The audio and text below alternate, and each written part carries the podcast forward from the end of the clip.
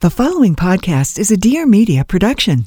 All right, this is a product that was actually recommended by you guys. You know, I've been on this hair journey trying to grow my hair. I was experiencing hair postpartum shedding, and you guys DM'd me about this product to add to my routine. It's by Divi. I'm sure you've seen this all over social media. It's blowing up because they have these crazy before and after photos. And what I did to grow and thicken my hair and make it not shed was I took supplements, I did microneedling, and then I did scalp massage. But what I've done is I've implemented this lightweight scalp serum into my routine with the scalp massage. So I'll use the serum and like massage it into my head. And the serum has all these amazing amino acids and peptides in it. So with the scalp massage, like I just feel like it gives me a thicker hair. So I've like kind of habit stacked the scalp massage with this specific scalp serum. This one by Divi also is water based, so it's not super oily and not too thick, so you can use it any time of day. I have been told by so many old Hollywood actors to do scalp massage. And if you can get a good scalp serum with that massage, you cannot go wrong. I just feel like it's so, so amazing for overall scalp health. And the hair growth is just a benefit of having a healthy scalp. We had Justin Anderson on the podcast, and he said, you have to be massaging your scalp and using a serum is such a plus with it. And honestly, I'm really trying to be preventative and proactive after this baby so I don't experience the same amount of hair shedding. So I'm very, very excited about this. You can use code SKINNY at checkout for 15% off your first purchase and visit diviofficial.com for more information. That is D I V I official.com for more information. Use code SKINNY for 15% off your first purchase. She's a lifestyle blogger extraordinaire. Fantastic. And he's a serial entrepreneur. A very smart cookie. And now Lauryn Evarts and Michael Bosstick are bringing you along for the ride. Get ready for some major realness. Welcome to the Skinny Confidential. Him and her. Aha. It was like the motion was trying to get out, which is ultimately what I believe happened. I don't believe it had anything to do with impact. I don't believe it had anything to do with a suplex. I think I probably could have opened a door that day the wrong way and my shoulder would have exploded. Like it would have found a way to come out. That's like how powerful it felt. And at that moment, I knew fighting was over. Within a matter of seconds, I knew I was done. Every part of me like had left. And I literally thought to myself, have I just been watching what I've been doing for the last five years? Like I was just viewing myself. Welcome back to the Skinny Confidential Him and Her show. That clip was from our guest of the show today, Adam von Rothfelder, the strong coffee man himself. This episode, it goes all over the place. This is an incredible story. Adam's story is amazing. What if I told you guys you have somebody here that suffered a ton of abuse, witnessed a sibling die, later became a professional fighter, who then became a professional model for Versace With Gigi Hadid. with Gigi Hadid, who then started a coffee company, then did a million other amazing things. So like this is just a this is just a wild episode. This is the first time we actually got to sit down with Adam and meet him and like Lauryn and I were just blown away. It's fitting too because he was recommended to us by our friend Khalil. And one of my favorite podcast episodes was with Khalil. If you have not listened to part one and part two of his episodes, you're missing out. And he recommended Adam come on the podcast. And boy, did this episode deliver. I love when we can have people on that have a really impactful, captivating story with an ending like he has. It's incredible. He spills some tea, he spills some juice, he goes everywhere. And I do got to say, after meeting Adam, we jumped into his product, Strong Coffee Company, and it is some of the best coffee, especially for people that are of the mind that they want to be healthy, fitness minded. You know, Lauryn and I recently traveled back to LA and I didn't even order coffee the whole time we are there. I just brought strong coffee and used this. It's got a little bit of protein, it's got a little bit of theanine, it's got some adaptogens, and it packs quite a punch, but you don't have any jitters or come down and you just feel really good on it. For anybody that wants to try it, it's code skinny20 at Strong Coffee Company. And like I said, it's an amazing product. You know, that's not sponsored or anything. We just really like it a lot. And he, after coming on the show, wanted to give everybody a discount. So be sure to check it out and stay tuned for this incredible episode. It is a wild one, guys. Buckle up. This is the Skinny Confidential. Him and her. So you grew up, you said, with a lot of masculine energy. Yeah, yeah, for sure. How'd you grow up? Yeah, I mean, I grew up in Milwaukee, Wisconsin. I mean, real blue collar. My dad was uh, second generation, or well, first generation born American. You know, come from a German family, and my dad definitely, you know, was raised with an iron fist, and then brought that upon uh, me. And I don't think it always started like that with him. My brother was such a problem that uh, Older brother, younger brother. my older brother, he's 13 years older than me, found out later on in life, like after enough deep conversations with my mom, like trying to just get her to crack at some reality of like what I went through for her to like tell me some stuff. And she, he would come to bed one night after something my brother did to, you know, my mom and dad before I was, you know, conscious of what was going on. And he was like, I will never let another fucking kid do that to me What do you mean? my brother had a massive drug problem. I'm talking like doing coke and stealing cars, you know, breaking into the high school to, From what age? Oh man, probably like 13. Got in trouble with the police for the first time at 14, got his front tooth knocked out by a police officer, getting his head hit against the back of a trunk of a car he stole. You know, just, it was always something. I mean, I was probably eight years old, you know, he's 13 years older than me. And sitting there drinking some milk. He's drinking some milk or watching a TV show, eating burgers. He's sitting on a chair like right to my right of me, and he just starts having a seizure and falls on top of me, and he's just having like a seizure on top of me. And I didn't touch milk for like six months because I thought it was fucking milk or something. You know, like I had no idea what was going on. I was like traumatized at the idea of, you know, my brother almost dying and falling on top of me, being carted away by an ambulance. And this wasn't, you know, the only time. So your childhood was incredibly chaotic. Super chaotic. I mean, it was, you know, and there's so much avoidance, you know, on my mom's part. It took a lot of work for me to understand it so I wouldn't be mad about it. So much avoidance as that was shown, you know, from my mom and both and my dad, you know, where that's all this is going on with my brother at the same time we're having like foreign exchange students brought into the house or What, what was the reasoning? You just parents wanted to. oh, culture. Uh, yeah, I mean, things aren't that bad. I mean, Andy's just on drugs and, you know, like, I mean, my ma still this day, like, I mean, up until two years ago, it took like screaming matches of me getting her to realize that this pain is not made believe, make believe.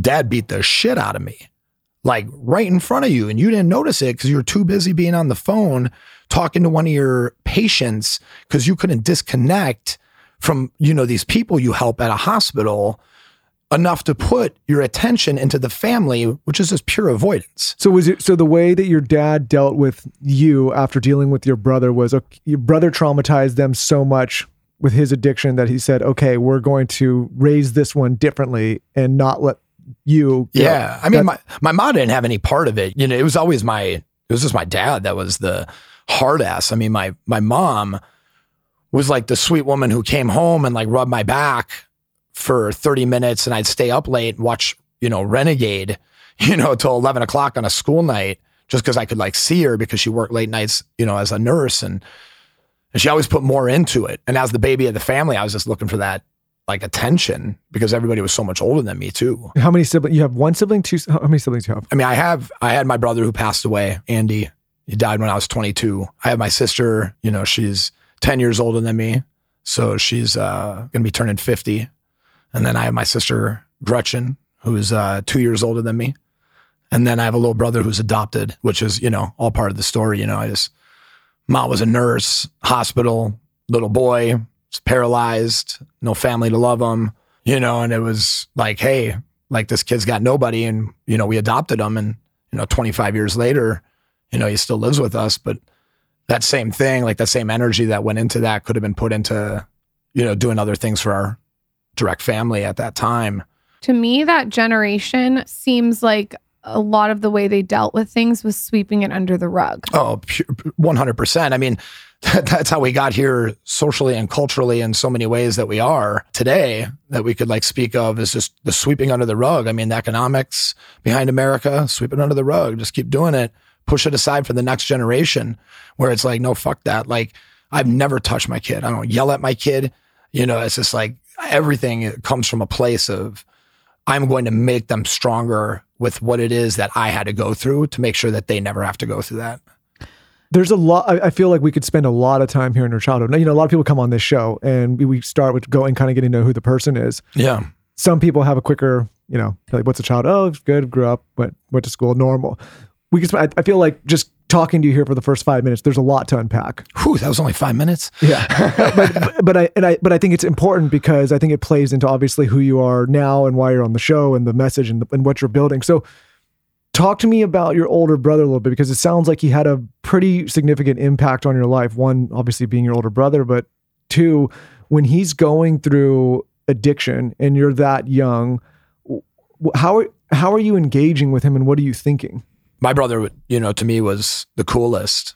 I mean, he lived in the basement. He listened to NWA, Beastie Boys.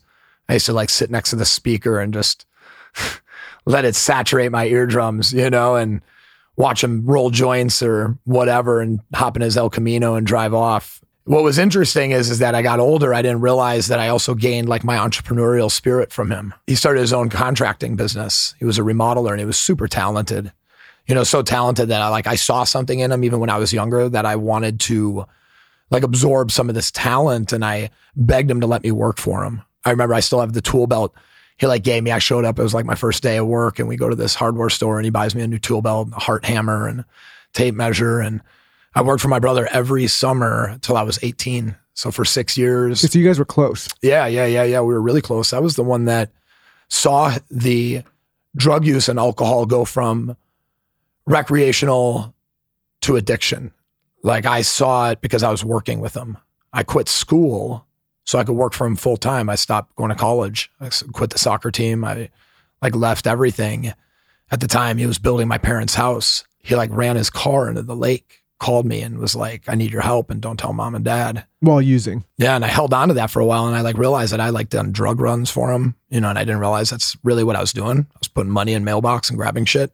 You know, I thought it was for his work, but it was like, hey, on your way to work, grab this mailbox, you know, and it's like, cool, you know? And then all of a sudden he's doing drugs at lunchtime. And I'm like, that's the bag I picked up.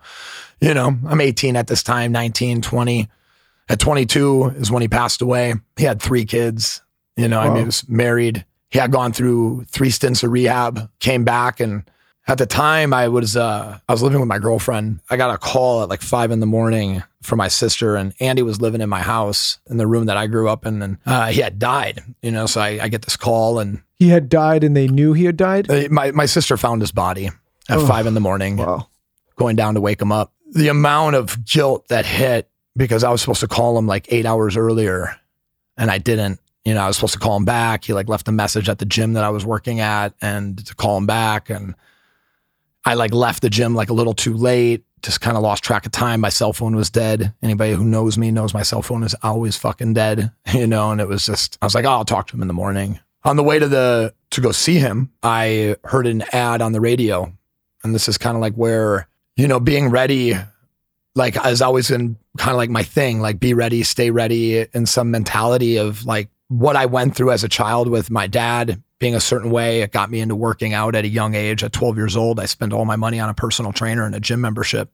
And they, what money did you have? I had a paper out. I was making $2,000 a month. I literally trained with a personal trainer four or five days a week for six, seven months to learn what I learned and to like get advanced and understand. It was to protect myself, you know, and to feel confident in my body because I was always under some version of attack. And when my brother passed away and I heard this ad on a radio, it was for a kickboxing tournament. It was a no holds barred fight. And it was show up to Harley Davidson dealership, sign up, fight two weeks from here. And it was uh, it was called the Tough Man. Remember those tournaments you used to see on ESPN with the Sure. yellow boxing gloves and people just beating the shit out of each other? I was the champion. I won that fight weeks after my brother died. It was the first time I had ever fought in a ring. Do you think that the reason that you were drawn to fighting and, and beating the shit out of or getting beaten the shit out of is because of your chaotic childhood? It was I knew that I was good at violence, right? Like receiving it. I also knew that you were good at receiving violence. I've Meaning never like you've, you'd taken pain. I had taken pain. I mean, that's I've never heard anyone say that. That's like that's crazy that you you in your brain thought you were good at receiving violence. yeah, like I wasn't afraid of violence. Yeah. I wasn't perceptively, it didn't scare me. The idea of getting hit or hitting someone, I'm like, I've gone through that since I was a kid. Like, what? It was familiar. yeah, I mean, I had a 6'2, 260 pound man hit me, like break a watch over my fucking face. Like, what is this what is this 185 pound boy to do to me? I mean, the first dude I fought, he felt the wrath of 22 years of pain. It was the first person I had ever hit. I mean, I like I body slammed my dad one time just to show him at 18 years old, like stop fucking with me. You know, I put him down. I knocked the wind out of him. He, he went unconscious for a split second because he was he hit me three times, and I just was like, Did you ever repair that relationship with your dad? well, yeah, yeah, we we get there. Yeah, I mean, yeah, I did. I mean, as much as I could. He had a hard time letting his guard down, but we did. To be clear, I'm not a violent person. Like I fucking hate violence, right? Like I loathe it. You know, I, I got out of fighting because violence is what I wanted. What I wanted to, what I wanted is to feel.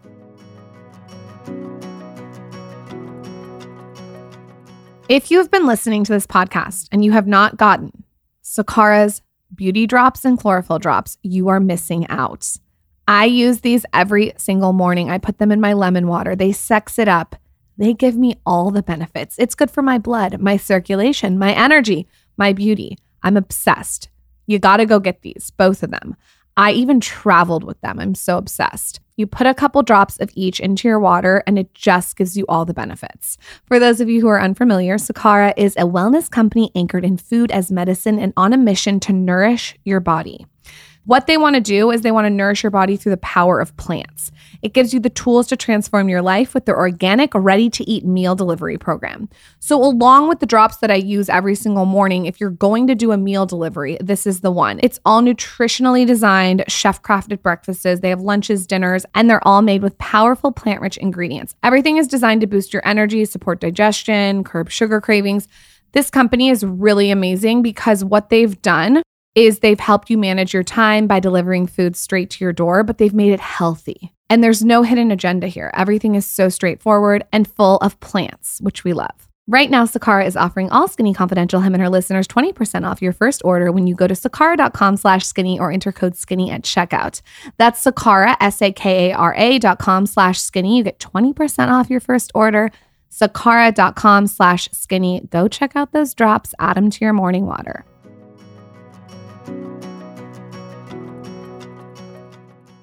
From an outside perspective to me it seems like your parents put so like a, a, huge emphasis on your brother using drugs so they were distracted with that.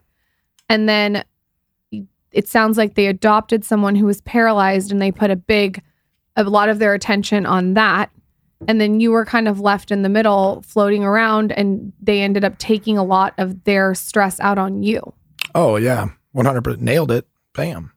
Yeah, I mean it's what totally. I mean, I I was like the kind of the kid forgotten. I was just young enough and out of place, and I didn't have enough problems. Like my sister Gretchen, she was like dyslexic and struggled with these issues, so she had just enough attention on her because she was fucking off in school to be like, Gretchen, you need to fucking you know this and this. Like you got to do your homework, you know, and like, but me, I'm like honor roll. you know, flying through in the middle of the day, just crying for no reason, not knowing why. So what would you like? What would you get beat for? What like what were some of the offenses that would Oh, set your dad off? Because it sounds like you weren't too bad of a kid compared to No, man, it'd be like not cleaning my room.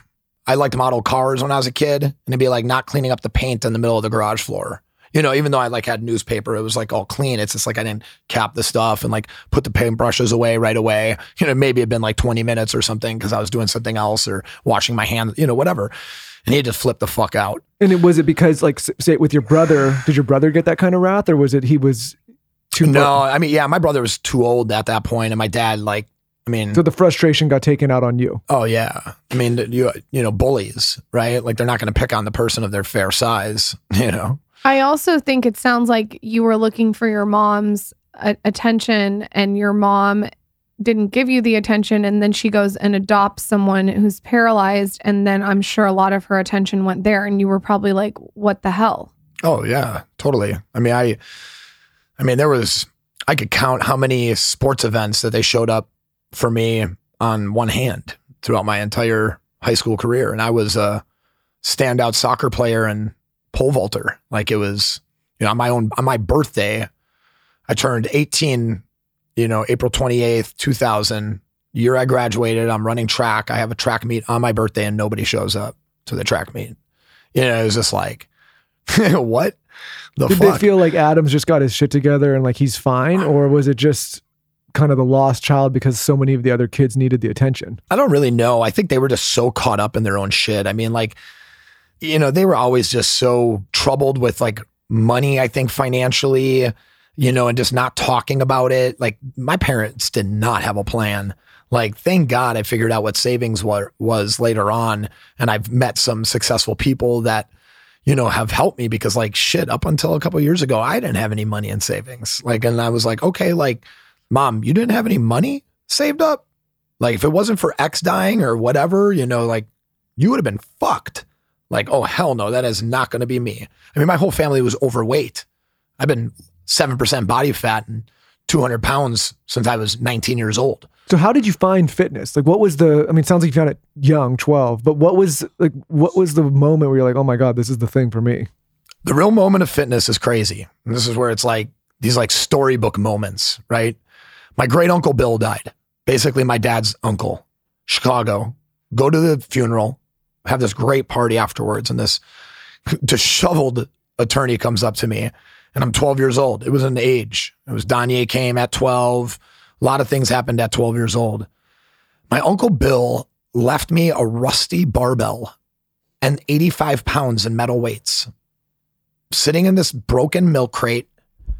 And I was 12 years old. I'm like, the lawyer said, Your uncle said you always loved WWF. And maybe this will help you become a wrestler one day. So I took that rusty ass barbell home. I stole my sister's Reebok stair stepper and I started working out.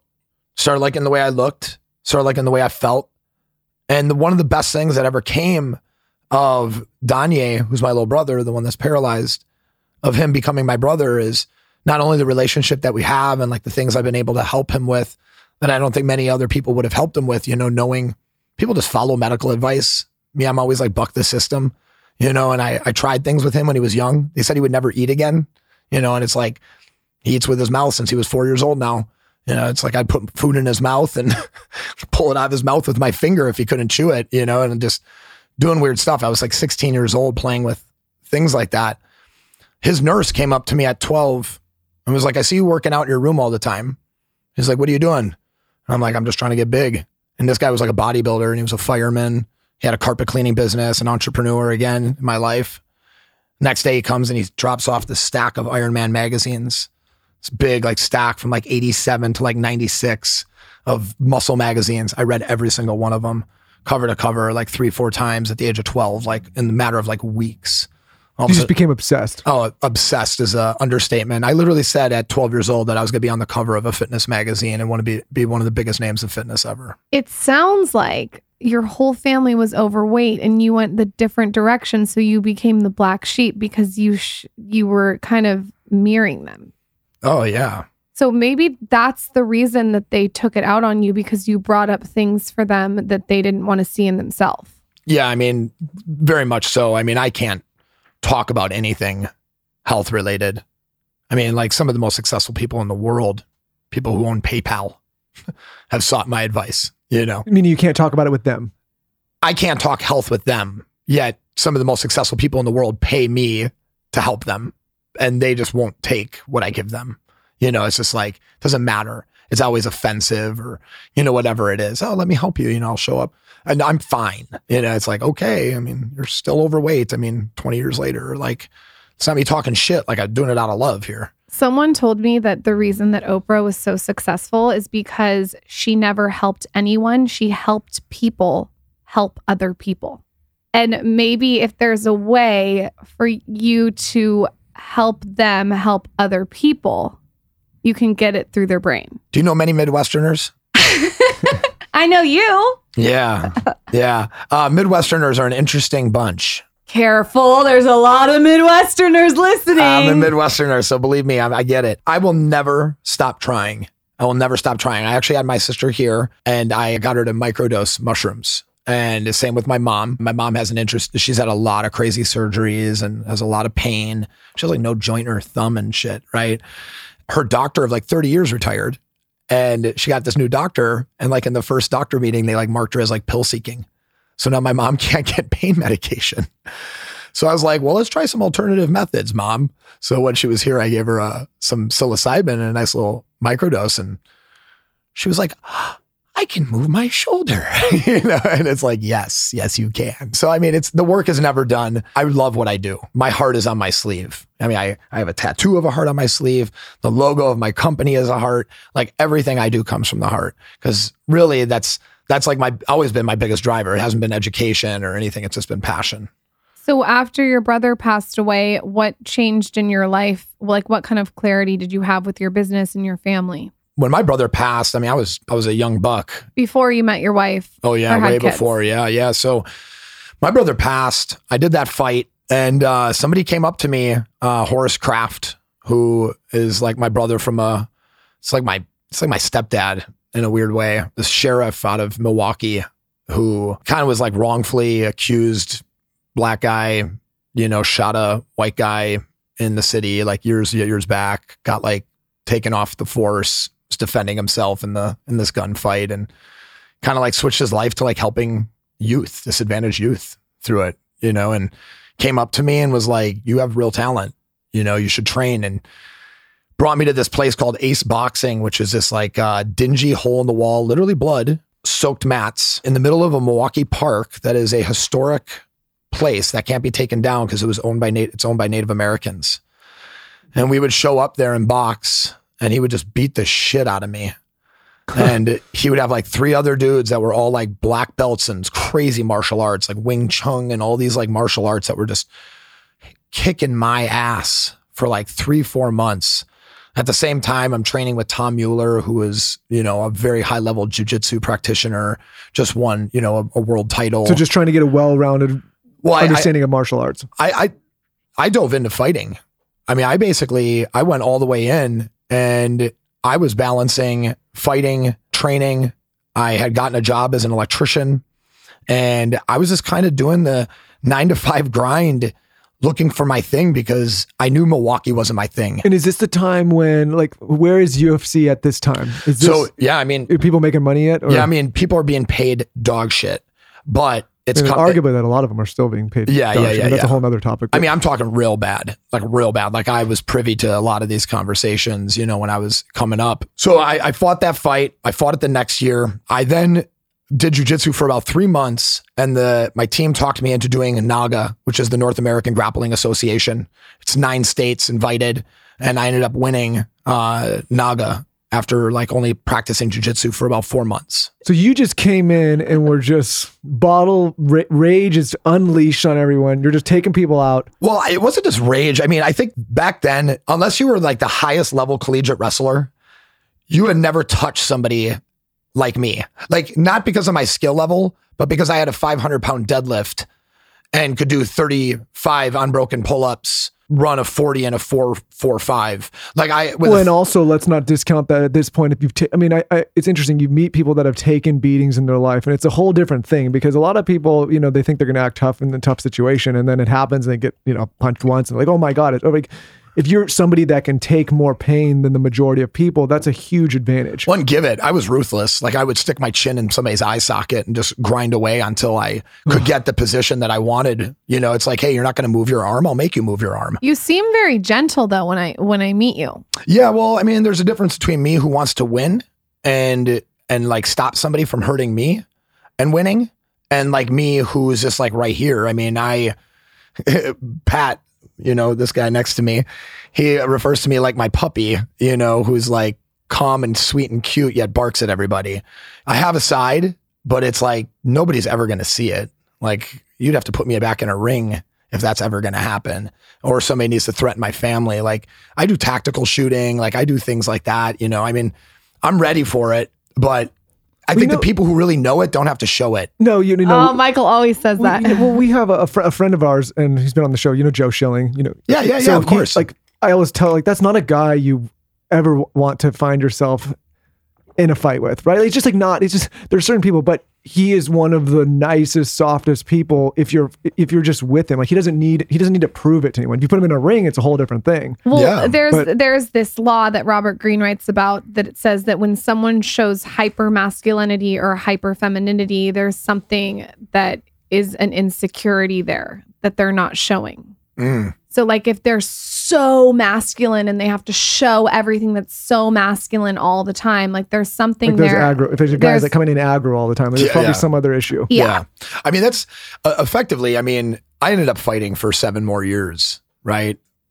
Hiding from pain, running. I found myself multiple states, dating different women, you know, like all these kinds of things, just kind of cruising around, being this free spirit. And I had gotten What do a- you mean dating all kinds of women? You mean like hookers? Are Oh, we no, no, talking no, like no, no, no, if you no, have no, a different no. woman Wait, in why every do you state? always think no, no, no. Listen, I have uh, never been with a hooker. Okay, I mean, no, I mean, like, do we have girlfriends in different states? Like, what do no, you mean? no, I wasn't a player. I mean, I my I- wife's mind will go to like the darkest places when it How comes is to that this. dark? It No, sounds I like it. fun. Why I do you get have to it. go straight to hookers? It does sound fun. What do you mean? it wasn't that exciting. No, looking for acceptance from women because of like the lack of validation and acceptance from my own mom and my sisters. It's always been like a thing. It's actually a thing that me and my wife we kind of like talk about and are working on is that if she has friendships with women, you know, that and they're like hanging out, I'll feel like sitting at home on the outside. And it's like, it's not because I'm needy or whatever it is. It's because, you know, that's like where I've been for so long and it hurts to not feel included. Like, hey, I want to go get a fucking facial too. like, it's, you know, like you're my best friend. Like, don't exclude me because you're doing a girl thing. Like, I don't like that thought What process. if she's getting her vagina steamed? Hey, do you want to come I get will- your I'll balls steamed? I'll steam my asshole any day. Okay, so Yeah. you're in for anything. Yeah, yeah, yeah. Well, I'm just, yeah. I mean, she, If she's know, getting a pedicure, do you want to get a pedicure? Totally. Uh, Yeah. okay. Well, and it's not that she can't have her alone time. It's just ma- it's basically the idea of like what I'm talking about, like with other women. Like, so I, I I would be dating a girl and then I jump to the next state, but like I'd have like something already there. It's because like you, I needed like a woman in my life at the time for that validation and self acceptance. You know, even though I had like all these other great things going for myself, I had not done this like closure work that I needed you know, through the relationship that I had through my mom, where she's like seeing me get smacked and not saying anything about it, you know, and you're like, you when did- when did you have the light bulb moment that you knew that like maybe you needed to seek therapy or you needed to do something about about this? Michael was getting a little frisky this morning. You know why? Because I've been taking that sex dust. He didn't know it though. I spiked his coffee with it. Oh, I knew it. I let you do it. I saw you. Here's the move, okay? In the morning, when they're waking up, all you have to do is sprinkle a little smoky cacao flavored sex dust into their coffee. So, what I did specifically is I blended one teaspoon of sex dust into Michael's morning latte. I gave him two shots of espresso to wake him up in every way, little bit of almond milk, and then I added the sex dust. And this was the perfect way to start our day. I got my creative juices flowing literally and figuratively. He's drinking his coffee. I got my juices flowing too. Things are happening. I just feel like why not add some sex dust to your coffee? Moon Juice has all the things. They have all different kinds of dusts. I'm a fan of the sex dust. That's the one. And basically what it is is it has six key adaptogens in it, okay? I can't pronounce them all, but there's some good ones. They have wild-crafted shilajit in it, a little bit of organic cacao which stimulates endorphin release, organic maca, which is known to give you healthy sexual function, and a couple other ones. One even is known to increase blood flow and energy. I love spiking you with sex dust, Michael. Moon Juice is giving you some love. To give your hormones some love and get those juices flowing like us, head to moonjuice.com slash skinny and use code skinny at checkout. You get 20% off. Moonjuice.com slash skinny. Use code skinny at checkout for 20% off. Spike your partner's coffee and tell me how it is.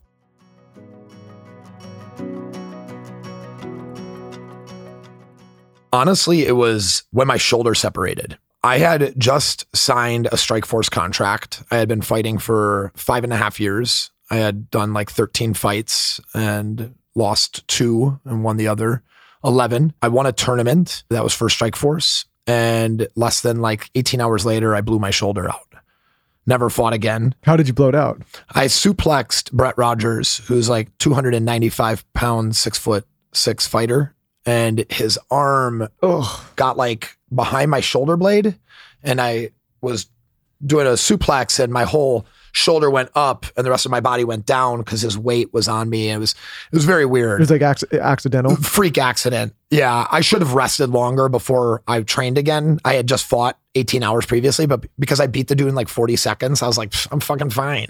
You know, but I was super dehydrated, most likely, is you know, which is why it happened. My ex boyfriend did something similar, and isn't there no way to put a cast on it? You have to just like put it in a sling and let it heal. Yeah, yeah, yeah, for sure. I mean, that's basically what happened. And unfortunately, you, when something like that happens, you hope it rips. Oh, you hope it rips. Yeah, yeah, yeah. Because then they can reattach it and keep it short. Mine stretched, so now I have like, like what's called like you know like a slap in my shoulder a little bit because there's just like slack in it. That makes sense. So you wish that it. I wished it would have ripped because then I could have been like. They re- re- They would it. reattach it, insurance would cover it, no fucking problem. Versus like overstretching and micro tears and just massive trauma. you know, Was that the most painful thing that's ever happened to you, or no? it wasn't even painful. Oh, okay. No, it wasn't. It was. Oh it was, my it happened- God. yeah, it happened so fast. I was just like, uh, uh. You know, I like look at my shoulder. It's like sitting out here, Oh fuck! and it, I like was kind of like on my like side, you know, and I like rolled over and I went, huh, and went, fuck, and I was just like, oh. What the fuck? And my coach comes over. He goes, like, "Hold on," and he pushes on it just a little harder, and it gets one hard pop. That he was not supposed to do. So I ended up having like some like tendon issues because he reset it without having like an MRI. You're supposed to have that shit checked before you reset stuff to make sure tendons are in the right spots, yada, yada, yada. So every time I do this, there's like a nice little flapping, you know, in my shoulder. It's just like a little, you know, you can feel like the tendon flick over my acromion process is what I speculate is happening. But yeah, I mean, it was, that's what, that's what happened. I had this massive conscious awakening. Emotional trauma is held in your fascia, right? So your body holds on to all this. And this is something that I was talking about almost 13 years ago now. And I kind of stumbled upon like Moshe Feldenkrais and some other really incredible authors that kind of like peaked at that idea. But now with even more modern science, we even understand that on a deeper level, how fascia is 99 point They're still of- just scratching the surface on all that stuff. for sure, for sure. And when that amount of trauma happened, I remembered in my shoulder, it took me a while to like put it together years later, is that shoulder was also the shoulder that I hurt right around the time my brother died. I was working for a landscape company and I was pounding these tree posts in, and I ended up partially tearing my rotator cuff on that left side. And all the emotion just kept building into that left side, into that shoulder. And when I got hurt, it just went, pah. It was like the motion was trying to get out, which is ultimately what I believe happened. I don't believe it had anything to do with impact. I don't believe it had anything to do with the suplex. I think I probably could have opened a door that day the wrong way and my shoulder would have exploded. Like it would have found a way to come out. That's like how powerful it felt. And at that moment, I knew fighting was over. Everybody's like, oh, you can heal, you'll be better. I'm like, no, like I have no inclination to fight within a matter of seconds. You were just of- done. I knew I was done. Every part of me like had left. I like woke up and I literally thought to myself, have I just been watching what I've been doing for the last five years? Like I was just viewing myself doing these things. Like I never felt pain. That's called disassociation. Oh. and It's from trauma. yeah, 100%. I, you were you had dissociated from yourself, and Well, it you sounds like your, your brother yourself. passed and you went right into this world of violence. You know that and- Totally. and, you don't seem like you're actually, like you said, a violent person. You're just- yeah. you're No. just in it. Yeah, totally. No, I at 100%. I was, I disassociated for so long that I basically consciously woke up when my shoulder exploded and I was like, where the fuck am I? That is wild. I, this is a real thing, by the way, that No, people I- should look into with trauma, disassociation. It's when you you almost delusion yourself and you disassociate from everything. Oh yeah, I struggled with imposter syndrome. I because every once in a while I'd consciously wake up in like this world that I created where I was Adam the professional fighter and nobody could hurt me, right? From like the person that lost so much in his life. And uh, all of a sudden when my shoulder exploded, I'm like, holy fuck. Like what happened? Like why did I do this to myself? Like even some of my tattoos, I was like, huh, that's interesting. Like why did I get that? You know, I mean, it's just, it was like silly. It was like, a moment of clarity. oh yeah. It wasn't like regret either. It was kind of like, who did this to me? That is wild. That's actual true dissociation. Has Yeah. anyone, as a therapist or anything, ever told you that? That's like what you're describing. No, books, Books. you know, books, podcasts, mushrooms. Like I've I've done enough psychedelics to do the work and like understand that what I went through. I had a therapist when I was really young because I had ADHD, and they tried like you know drugging me all the damn time to keep me calm and shit. My therapist was so cool. Shout out to Dr. Crisco if he's still alive. I'm not sure. He's a big listener. Yeah. Hey, he was awesome, man. He would do martial arts with me for like an hour and talk about stuff, you know, and that was it. We'd just move around and he'd put on like sparring gear and let me hit him, you know, and like we'd like smack each other with foam noodles and stuff and, you know, just, you know, talk. So I kind of, I understood how to deal with my issues as it required movement and, and vocalization, you know, and I just talk about it. People like you, podcasts. I mean, effectively, I was lucky enough to make something of like this tragedy that I've experienced in my life and to have a, an ability to jump on opportunities, podcasts to talk about it that not only helps me, but helps other people. After your whole shoulder incident happened, was there any kind of substance abuse because of everything you'd been through? No, I mean, I've always smoked a lot of weed. Can you abuse weed? Sure, why not? I don't know. It's a I mean- it's a It's a whole debate. I debate feel now. like I feel like there's gray area of everything. Yeah. I mean, I but- smoke weed probably like twice a day. So, and I've done so since I was like 18, 19. I mean, listen, I know a lot of people that it works for. I remember reading an article about the guy that started WeWorks and you know, like with the whole like Ponzi scheme and whatever, you know, they were like talking about in this magazine. They're like, and the investors were seriously upset when they found out he was smoking weed over international waters. And I was like, damn, his investors would be really pissed off at me.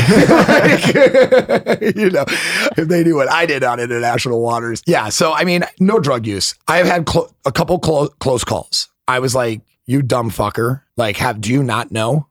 Like, you know, What do you mean a couple close calls? New Year's, the first New Year's I was celebrating with my wife after we got married, we're uh, like, oh, let's do some hippie flips. So mushrooms and mushrooms and Molly. Okay. And I was super dehydrated. I was training really hard at the time. I took an Adderall earlier that morning. I was prescribed it.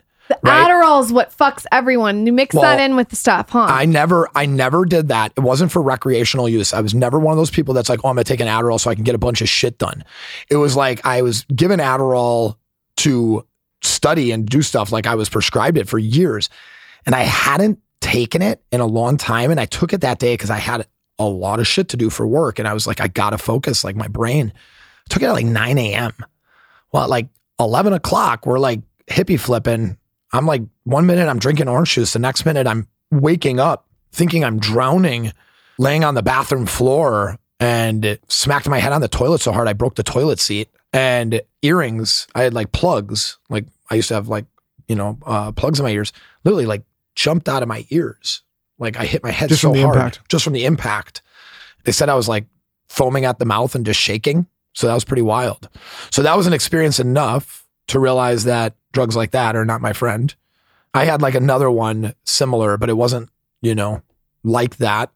You know, I wasn't like, oh, I'm taking multiple drugs. It was like I took one drug and I was dehydrated again, you know, just going too hard, always pushing. People Um, listen to this show and like they've they've heard us be hard on Adderall use, and I think and it is disgusting. P.S. Well- Like, there's that's a whole part of my story. the, and the reason we, you know we've had people like Dr. Amen on the show say like for the right people, the right prescription, it makes it's a medication. Obviously, it's, it's to be used as such. Personally, Lauryn and I have a handful of friends, some that aren't with us anymore, that mixed Adderall with other hard substances, and they didn't even con- they didn't think like the two and two were gonna Yeah. affect each other, and it like you said, it can go the other way fast. Yeah, we also have friends that have taken Adderall with mixed it with a bunch of different shit and they're alive and they have severe brain problems. Now, I think uh, it's like if you need if you need it and you're being supervised for a doctor, it's one thing. I think it becomes a problem when people abuse it. Well, to your point, though, you took it in the morning. You didn't even think that it would have a connection that far away later in the evening, right? And Yeah. it definitely does because it stays in your system. And you know, we've had even a lot of our friends. I remember I went back to me and my buddy were going to work construction one summer, and he had, we had to do drug tests, and he had taken Adderall to study, and he came back tested positive for meth, and they're like, "We're not hiring you." He's like, but it was he wasn't taking meth; he was taking Adderall, which I guess registers on the test. Yeah, I like, methamphetamine. I mean, uh-huh. I mean, it's it's powerful shit. You said that you had an experience with it. What was your experience like? I mean, I was, man, I was prescribed it. I was like the founding class of Ritalin. Uh, you know, I mean, so first grade, I'd get a I'd get an announcement over the loudspeaker Oh Jesus! Yeah, come to the. come to the office to take your pill. I forgot about those announcements. That's vintage. Literally, like that's what they would say come to the office to take your pill. So then I became like the black sheep in my school because like the teacher told them that I'd take special pills because I'm hyper. And it's funny, that same year I ended up testing up two grades and they ended up having to put me in like third grade from like first grade. You're so focused. Well, it was it was like I you know I was in challenge, and then uh, then they like ended up putting me back down. It was kind of interesting. Like I went through some weird stuff in school. My experiences with with Ritalin was at a very young age. I spoke to myself somewhere and was like, prescription drugs are not good. Right. Like I knew something was going on inside when I would take them that I did not like the way I felt. It was not making me right. And I was, I knew it was directly prescription medication, just like how I knew that it was bad food, what foods it was that was making my parents and my sisters overweight or what foods made me feel a certain way. I, I started having this really strong internal voice around my health. Right around the 12 year old age, when I got that giant stack of Iron Man magazines, there was a study in there about caffeine and neurotransmitters. And they talked about L-tyrosine and L-theanine as incredible neurotransmitters to be combined with caffeine. So I have a paper out and we would always stop and my dad would get me a donut and, and he would get himself a coffee. And one morning I said, get me a coffee. And I drank coffee that morning instead of my Ritalin. It was within about a week. My mom went to like Walgreens and I went and checked and found the Nature Made brand from Walgreens, found L-theanine capsules, and I started dump- dumping L-theanine capsules inside my coffee at 12 years old. Holy shit. That is like a story and how you have this brand. Yeah. Wow. That is, wow. So Yeah. you made like na- nature's Adderall. Yeah, yeah. I mean, and, and that's effectively what it is. I mean, it, we need, you know, an amphetamine, an upper, right, to stimulate. And then you need dopamine and serotonin to regulate the norepinephrine and the ephedrine that your body is creating. So it will effectively give you a very strong focus feeling. And the other, there's another ingredient in there that supports cognitive function that has ac- actual clinical studies that obviously didn't exist when I was you know 12 years old but it was a rudimentary thought process on how i could make myself focus through a natural ingredient and just an amino acid So did you meet your wife before you launched your company? i did yeah so after fighting i moved out to la uh, and is this before you're on strong or after? so this is before strong Okay, go so ahead. I'm- yeah so i moved out to la la was like the place for me it, it quickly it was like in two days i had like 12 auditions i was like going from here to here. It was wild. I got a job at pulse fitness which was like the studio in sherman oaks. It was like the it was pulse or barry's boot camp. And this was like 13 years ago. So i mean it was like the place right? All the actresses are hanging out there and that was my life. I was you know Did you hook up with any actresses? Don't lie. I mean, yes. what does it yeah. rhyme with? I mean, yes. What, Yeah. is, what does it rhyme with? I I wouldn't say that she's an actress, but she's a, a fitness celebrity in person. So Okay, so you guys Yeah. have to yeah, think hard. Who is a big fitness celebrity in person? yeah, yeah, yeah, yeah. She was a character with pink hair one time on a on a show. If that helps you. Jackie Warner. No, no, no. Uh, so so Did you hook up with Jackie Warner too? No. so so I'm I'm in LA. I get a big break. I end up getting this awesome commercial. First, I had this audition for Biggest Loser. They were like, "We love you. It's just not right." And I so I'm like, "All right, cool." And you were pursuing television opportunities at this time. The whole reason that when I got done fighting, how I justified all the time that I put into it is I was like, this world's going to take off. Like this whole like looking for tough guys that are good looking with tattoos is going to be a real thing. Like because it was a bunch of phonies pretending to be tough. Yeah. And that you could tell when people aren't tough. It's like, oh, that's just a soft ass dude pretending to be a tough guy. Right. Versus like a tough guy who can act and looks like a tough guy. You know, you can't fake cauliflower ears. You know, like different things like that that you What's want. that, that meme again? Where it's like you get like the it's uh what's it called? It, uh, it's Jack Nicholson smiling and laughing. He's like when I see the guy across the bar picking, getting ready to pick the fight with the guy with the cauliflower ears. It's like it's like oh fuck, wrong guy, dude. Wrong guy, dude. Yeah. I'm on this set shooting a commercial. You know, I, I have all these people interested in me, and I get a text message from my sister that my dad has cancer. She's like, call me up. She's like, dad just got back from some tests, and his blood, his you know T cell counts are, you know, all off, and blast, and where, where blast are you two at this point? You and your dad's a relationship. pretending that like he's like not an asshole and that like I'm okay with him, but like really I'm only seeing him maybe once every like six months, and I talk to him maybe like once a week when I call when I'd be calling my mom. And quickly, because I forgot to ask, we've been going like so far, so many places. Yeah, yeah, when yeah. your brother passed, what does that do to your parents?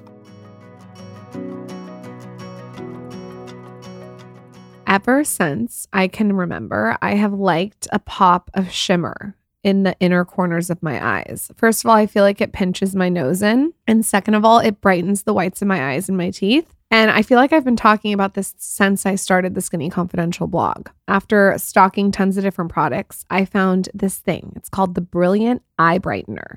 And it's a cream to powder highlighter stick. And what I do is I take it and, like I said, put it right at the tips of my eye, pinching the nose in. It's so major. It's by Thrive Causemetics. And what it does is it gives you like this look like you've had plenty of sleep. And it also is like the perfect wash of color and glow. The color is right. Thrive Cosmetics is a high performance beauty and skincare line that's made with clean, skin loving ingredients. I used to use a shimmer that had a bunch of stuff added, but the one I use now, it has no parabens, no sulfates, and it's also 100% vegan and cruelty free. What's also cool is it doesn't have a bunch of added shit in it, and every purchase supports organizations that help women thrive. So, what's cool is every product you're donating back, and then you're also wearing your champagne pop in the inner lids of the corners of your eyes. It's amazing.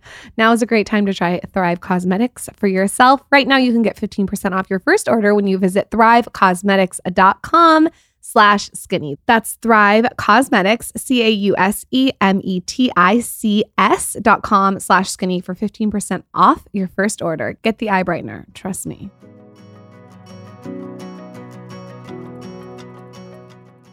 I would say that my mom and dad did a pretty good job of like, like they were very good there for They each other. together. Yeah, yeah. I would say that for any parent, you know, whoever has to go through like losing, you know, uh, a kid, if you have other kids, you have to acknowledge the fact that they may be in pain too, and you should really think about how to make sure that they're okay as well, while also taking care of yourself. Because I never got a once, "Are you okay?"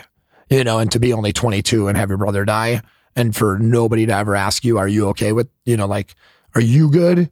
It You sounds know. like your family didn't ask that though your whole childhood too. No, it really wasn't. Like Yeah, it sounds any- like no one was checking if you were okay. Yeah, I mean, they all had like their own shit. Like my sister was overweight and was dealing with like, you know, eh, she had bulimia or anorexia, you know, 'cause she kind of like struggled with some eating disorders here and there. You know, Gretchen struggled with her, you know, education and like when she graduated high school kind of stuff. And, you know, it was always a thing. And then she got pregnant like when she was like 20 or, you know, 21, something, you know, very young, you know, for her and like where she was in her life. So everybody kind of always had their own thing. And when my brother died, they all had their own significant others. I didn't have that. So it was like they all just like turned their head and their shoulders to their significant others and cry to them. But like I didn't have that, you know. I mean, like my own friends miss my brother's funeral, you know, or it'd be like to this day they still don't know that I'm pissed off at him for it. But I, He's pissed off. yeah, yeah, If yeah, you're yeah, for sure. I'm pissed off. He's pissed off. yeah, yeah. You, You don't miss you don't miss your homie's brother's funeral and your dad's and their dad's funeral. I I, think people are extremely uncomfortable dealing with death. Agree. And I think that it's one of those things that you can't expect someone to understand unless unless they've been through it.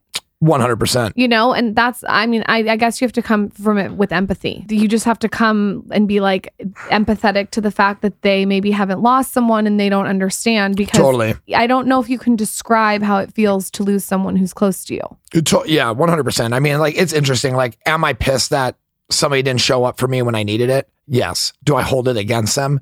No, because I know everybody has their own issues and their own experiences. Like some, like I remember not wanting to watch a movie that my wife really wanted to watch because I did not want to watch a main character deal with alcoholism.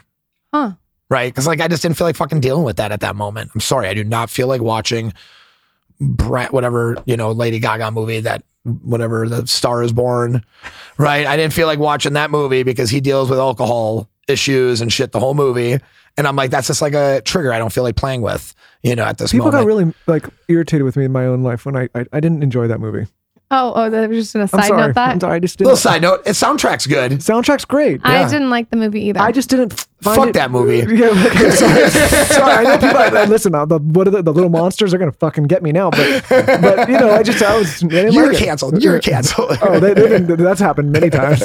So when your sister calls you and tells you that your father has cancer, one, were you expecting to hear it from your father? Or and two, what did what did that bring up from you for your childhood? Full on truth. I finished that photo shoot. I went to my tattoo artist. I said, "Yo, man, I gotta go." I'm like, "Can you do the tattoo tonight?" And he's like, "Fuck, dude, I'm exhausted." I'm like, "I have some coke." I literally had the smallest amount on me from like a client. I can see why you and Khalil are friends. That's all I'm going to say. Mid th- midway through this podcast, I'm going to sit here and acknowledge Khalil. I can see why you and Khalil are friends. It's because you guys are absolutely fucking unfiltered. It's a good in- thing we. It's a good thing we mentioned Khalil again because he's probably listening to this and almost turned it off without. He just got mentioned. hard right now. He's back. He's back. He just turned the volume back up. He just turned it to he's Taylor. like, "Oh wait, this has got better." He just turned to So you Taylor's just- girl and was like, "Listen, do you hear that?" he- the- Hi, Khalil. I love how like in 2020, like everyone or whatever the year is, 22, everyone's like realness, un, like unfiltered. Like no, you and Khalil are really unfiltered. I always have been. Okay, I love Yeah. it. I'm obsessed with it. Okay, Yeah. so you tell the tattoo artist, I have some coke. Yeah, I mean, he was like, I'm exhausted. I'm like, I have some Coke. He's like, let's do this. so, in the middle of my tattoo, my car is loaded. I literally, I, I drive this Toyota Yaris back then, right? And my whole life fit in this bitch. It was hilarious. Like literally, like a bike, like sticking out the window. So we finish up, and we probably did just like a little too much because there was, you know, and I'm like, "Psh, I'm good. Well, I get this phone call from my buddy, and he's like, Hey, we're in Vegas how far is LA? I was like, close enough to drive. I got in my car, drove to Vegas. It's probably like 10 o'clock at night. Drove to Vegas, got to Vegas around like three in the morning, you know, 2.30 in the morning, something like that. Partied for 24 hours and then drove the rest of, rest of the way home. No hookers. No hookers. What's up with you in the hookers lounge? Yeah, yeah, yeah. No, I feel like if uh, the reason I can ask him, I feel like he'll tell me the truth. That's no, why I'm no, no, asking. no hookers, no hookers. I, I mean, I don't have to pay for sex. I mean, shit. Everyone's googling you right now. He's married. Yeah, no, no hookers. Um, but it was it was cool. You know, moved back, surprised my mom and dad at breakfast. I went and took like a four hour nap. Woke up and I was like, Dad, uh, I'm exhausted. Could you drive me downtown? I need to get a job. You know, I went from making like 75, 80,000 a year, being a union electrician. I had all these great sponsorships with fighting, so I like never had to pay for shit. Now I'm like looking at like $12 an hour jobs. I, I chose between two jobs: be a manager at the Buckle or be a doorman at this high end place and this whiskey spot. And I chose that spot. Two weeks later, I met my wife. I met my first business investor. I made a name for myself. How'd you meet your wife? She was the hostess with the mostess. Did you uh, did you like her right away? I was not looking for anything. So, no. Oh, none of you guys are looking for stuff. Well- we have to uh, listen. No, no guys are uh, looking for stuff until they find the person that is right. Yeah, I because of what I was going through, I really felt that Milwaukee was just a pit stop. Hmm. So I didn't want to get connected to anything that, and I know my heart w- w- would be open to that. And you also were getting laid a lot. Yeah. well, I mean, I love yeah. guys are so funny. They come on here talking My about their heart- heart. You guys, come on, come on, Yeah, come on. You're actually, actually, I will say, you got to read the crowd. You were Yeah. getting laid a lot. Yeah, yeah, yeah. you sure. just came from Vegas on a coke bender with your tattoo artist. I don't know about your heart. I, I feel like there was other My things. heart was closed off at this moment. yeah. Maybe I was just dead inside. Um, yeah, no, you know, I just was not, I was not emotionally fully there. I think it was wild. Like I, I of course saw her and thought she was really pretty. And she was so sweet. Like, and she had like all these like, you know, she's got this massive smile, like very big smile. And I'm a big smile, big nose guy. Like I like noses that are bigger. Like, and she's got like a bigger nose, you know, and like, and I was just like, thought, I'm like, oh shit, like she's really cute. But like nothing about me was like, you should approach that. One, because I work there and I'm like, I, I try to follow some form of professionalism. And two, I just wasn't emotionally there. Well, I think within like a couple of weeks, she like came up to me. She like went up to the nightclub upstairs and came down drunk and was like, You're an idiot. And I'm like, Oh, really? Do tell. Mar- You're like, marry me. And she's like, she's like, I fucking like you. And she's like, you don't even pay attention. And I'm like, well, I'm paying attention right now, you know? And I told her I was cleaning downstairs. You want to come downstairs and hang out with me while I clean for a little bit? And uh, we ended up kissing. That's it. But two weeks later, we hooked up for the first time. And like three months later, we were married. You were like, she had a massive, I thought you were going to say boobs. Then you're like, smile and a big nose. I was like, thought you were going to say big tits. Not a, and not a big nose, you know? yeah, It's she's like, you know, listening. yeah, I yeah, bet her yeah. nose No, is perfect. It is perfect. Yeah. it's when I saw. Lauryn, she had massive tits, and I And you were like, and whoa. I thought to myself, You, this is true. You thought I was a substitute teacher. and I was like, all right, here we go. I did have massive tits at 12. What, what do you want me to say? You know what, though? You have a daughter now, so be careful what you wish Oh, for, buddy. I know. I know that's a great equalizer. The daughters. It is. It is. It is. Yeah. I, I mean, so I met my wife, and she was uh, she was twenty. I was twenty nine. That's Still a young. great Both- age yeah, that's good. difference, though. Yeah. No, it was it was great. It's just what not something I was totally expecting, and all within like six months, we got married. We opened up a gym. My gym was voted like the best gym in Milwaukee. It grew. We outgrew three spaces. We went from a twelve hundred square foot to a six thousand square foot space in two and a half years. I starred in a movie, and she was the makeup artist. Yeah. What's the movie? It's called uh it's called The Breakout. It was called Blunt Force when it originally was being produced. Uh, I got stuck in post production. I could show you guys like a little clip. It wasn't A Star is Born. Thank God. No, no, it wasn't A Star is Born, but it was interesting. That'd It was like fucked up, huh? If it like, Yeah, I, it hate, was. I hate that movie. He's like, that's the movie. I was like, oh, that's the shit. movie. I poured my heart into Turned it, it off right before you came on. Yeah. No, we uh we spent a month, like it was a month of our life. And this is this was like a big life changing month. It was a month of our life. It was all it was December. It was our second year being married. My dad was getting, you know, sicker, like like leukemia was just constantly chewing away at him. And me and my dad had really worked on a relationship. Funny enough, I hired him as my maintenance man. And I would break shit just to make him show up and work. So I had a reason to like connect with him. I'd be like, I'd literally like grab a shelf and be like, I haven't seen my dad in a week.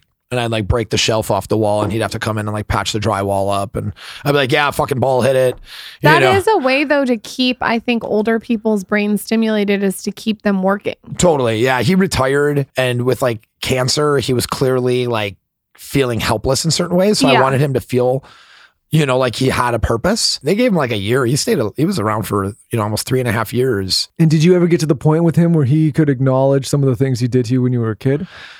Not really, but he at least could acknowledge the person I, that I've become, despite his lack of love in certain Like areas. he, he was proud of you. yeah, yeah, yeah, yeah. There's certain things I did with him. Like I took last time before he died, I was like maybe like 13. We took me to a baseball game and he got like free tickets from work or something like that. And I jumped up to cheer and my like I jumped up and my elbow hit him in the face or the glasses or something like that. And he like pulls me in, pulls my arm down, you know, rips me back in the seat and says, if I do it again, he'll fucking kill me.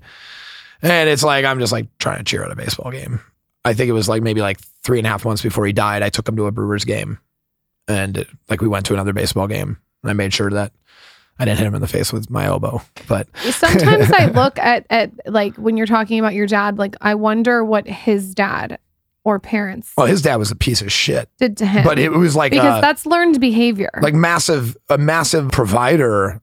You know, money, blah blah blah. Certainly, like a control freak. Like he, his dad. Check this out. His dad thought my mom and dad should only have two kids because that's the perfect number of children. So when my mom had a third kid, she he stopped talking to my mom for over 25 years. That's a fucking weird mentality. Very weird. So he died at 96 on my birthday. I say all the time that he died on my birthday to spite me. Like he was literally like that old of a fuck and he was living with us at the time. He'd just walk around in his like little janitor outfit and he like would just like cause chaos around the house the last like two years of his life that he was alive. And uh remember him chopping down at my one of my dad's apple trees in the backyard. And my dad's like, What the fuck are you doing? Like that tree was alive. My grandpa's like, I'm gonna take a nap. And then he that was my birthday. He didn't wake up. I, I mean, it is Wow. true. This Yeah. is so cliche to say, but it is true. Like, hurt people hurt people. Yeah. Yeah. Yeah. For sure. I mean, my dad was definitely hurt. And that's why, like, in the end, I wasn't mad at him anymore. Cause, like, I knew that if I held on to that and I didn't like let it go and I didn't try to help him. And my wife helped him so much. Like I, I will say, like I owe so much to my wife for helping him as much as she did because I couldn't. Cause like I was still mad at him Yeah. in certain ways and I wasn't getting the closure I needed at certain ways. And I was also super busy. Like I, mean, I took on everything. Like I was, I would be bartending till two in the morning, Friday through Sunday. I would teach classes at 5 a.m., 6 a.m., 4 p.m., 5 p.m., 6 p.m., Monday through Friday. And my, I got reached out to and, you know, like probably like a year into our relationship with my wife, maybe like six months, something like my cousin, Jeffrey Brezovar. Do you know Milo Manheim? The dancer kid, Disney star, like dances with the stars, all that stuff. So his dad is my cousin. And he like reaches out to me and I never met him before. He's like, You look just like me. How tall are you? He's like, Well, I'm like six three. And I'm like, Oh shit, I'm only 5'11. I'm like, apparently I didn't get the the tall genes, you know? He's like, I want to introduce you to some people in New York. Within like three months, I lost 30 pounds of muscle and I was shooting in New York with like some of the biggest names in New York in fashion modeling. This is when you walked the runway with Gigi Hadid and, at Versace. Yeah. So I actually I didn't walk the runway. I did a seven day photo shoot with her. How was that? It was incredible. I mean, Gigi was so so sweet. So Professional, right? Huh. Super professional. I have some really funny. We I have some funny stories about her. So I mean, we. So yeah, I mean, I, I start modeling. It almost seemingly like some some shit popped off, like Marc Jacobs, like amfAR, like some cool stuff. Made a cover of like a magazine. Uh, Harper's Bazaar like shot me, like all these like really cool things. And then I died out for like two years, like nothing happened. Then I just get this call from Versace. They're like, X a day, X days. I'm only supposed to be there for two. They love me. Bruce Weber loved me so much. Then he ended up keeping me for six days. So they're like, hey, you're the only one that like looks a certain way. We're going to have you paired with Gigi Hadid. They're like, you know, can you work with her on punching you in the face? you know, and I'm like, yeah, sure. Like, we'll get the timing right, you know, and we do this whole photo shoot where like she, her and I are like tussling and she like grabs me by the face and then she kisses me. Oh, Hold on. You and her are tussling. Are you married at this point? What's your I am married at this uh, point. Is your wife loving that you're tussling with Gigi Hadid? Like, what the fuck does tussling mean? You we're wrestling. We're wrestling. Yeah. So, so Like, oh, my shoulder. yeah, oh, it hurts. It hurts. Uh, get off me. Um, no, sit back on me. Um, just kidding. Um, Canceled. yeah, again. Um, they're like, hey, work with Gigi. I'm like, cool. And because I ended up working with Gigi, they ended up extending my days. It was amazing. I mean, Gigi did this whole, we did this whole scene where she like throws one, two, she like kicks at me and I like block it. And then she grabs my face and she kisses me and then looks at me and just throws a, a hook. Well, the thing was, is they really wanted to catch that hook connection. Like they actually wanted her to like hit my face. So I had to like time the snap right. Well, the thing is, is for the last six months, she had been taking boxing lessons. So she actually kind of knew how to turn her hip, Oh, fuck. which kind of created a problem because she actually connected like three times. So they ended up bringing an acupuncturist in, her like acupuncturist, and they ended up doing acupuncture on my face and her hand because she ended up like swelling up her whole hand, hitting my temple. And I had like just like a little bruise. Well, Bruce Weber, being the artist he is, sees all these needles out of my face and is like, Can you put 20 more in his body? So then they're just taking photos with acupuncture needles just sporadically throughout my whole body in underwear. And none of them were like actually put in meridians or positive points or anything. So my arms started getting all numb.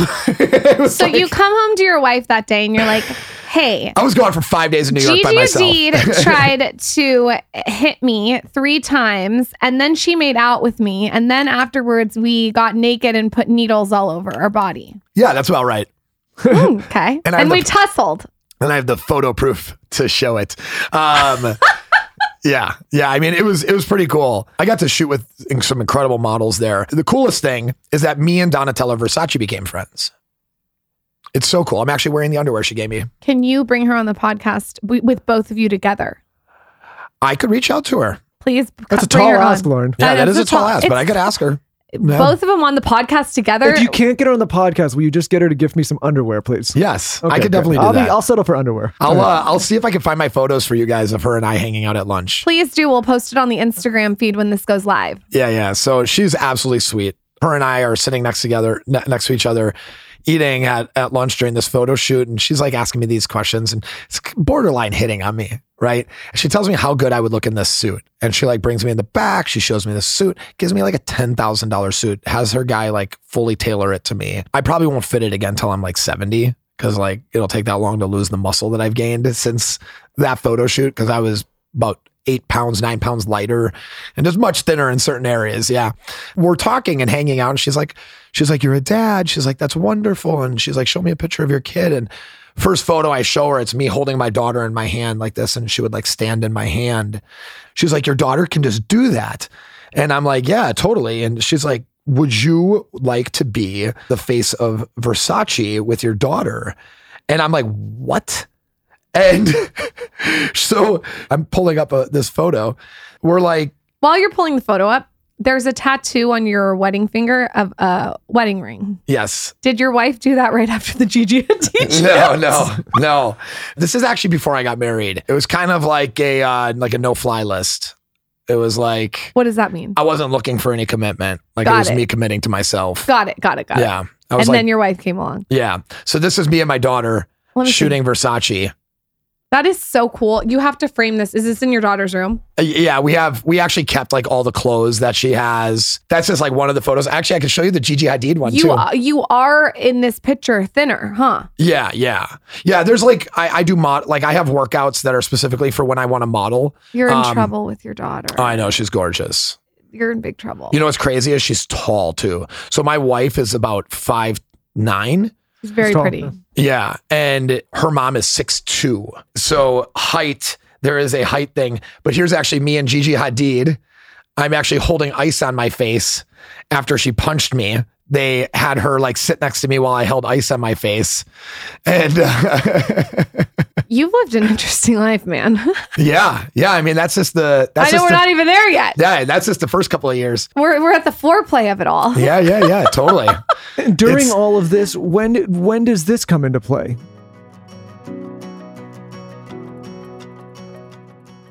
Here's the thing: you do enough shows on keeping your gut clean, your microbiome, all of these natural and organic ways to live your life, and your wife's to go a little crazy. And what she's to do is she's to rip out all the cleaning supplies. She's to throw everything out. She's to go and just rid the house of everything. But don't worry, she's to replace it all, and she's to replace it with better stuff. Grove Collaborative changed my life. So, what happened was when I got pregnant, I got even more psycho about my products. I wanted to reduce plastics around my home, and I also wanted to get concentrated cleaners and refillable glass bottles. They're friendlier for the planet. I wanted to micromanage all the formulas in my house. I wanted to keep things safe. I have Zaza, who's tiny, running around. I have a new baby, and then I have two chihuahuas that are so close to the floor. And I've learned a lot about little dogs recently, and it's important what you're cleaning your floor with, what you're cleaning your bathroom with, these things that they're breathing in every day. Here's the thing people are weird. They're weird about brands they grow up with, and they got this weird nostalgic feeling for these brands, these chemical brands that aren't doing us any good.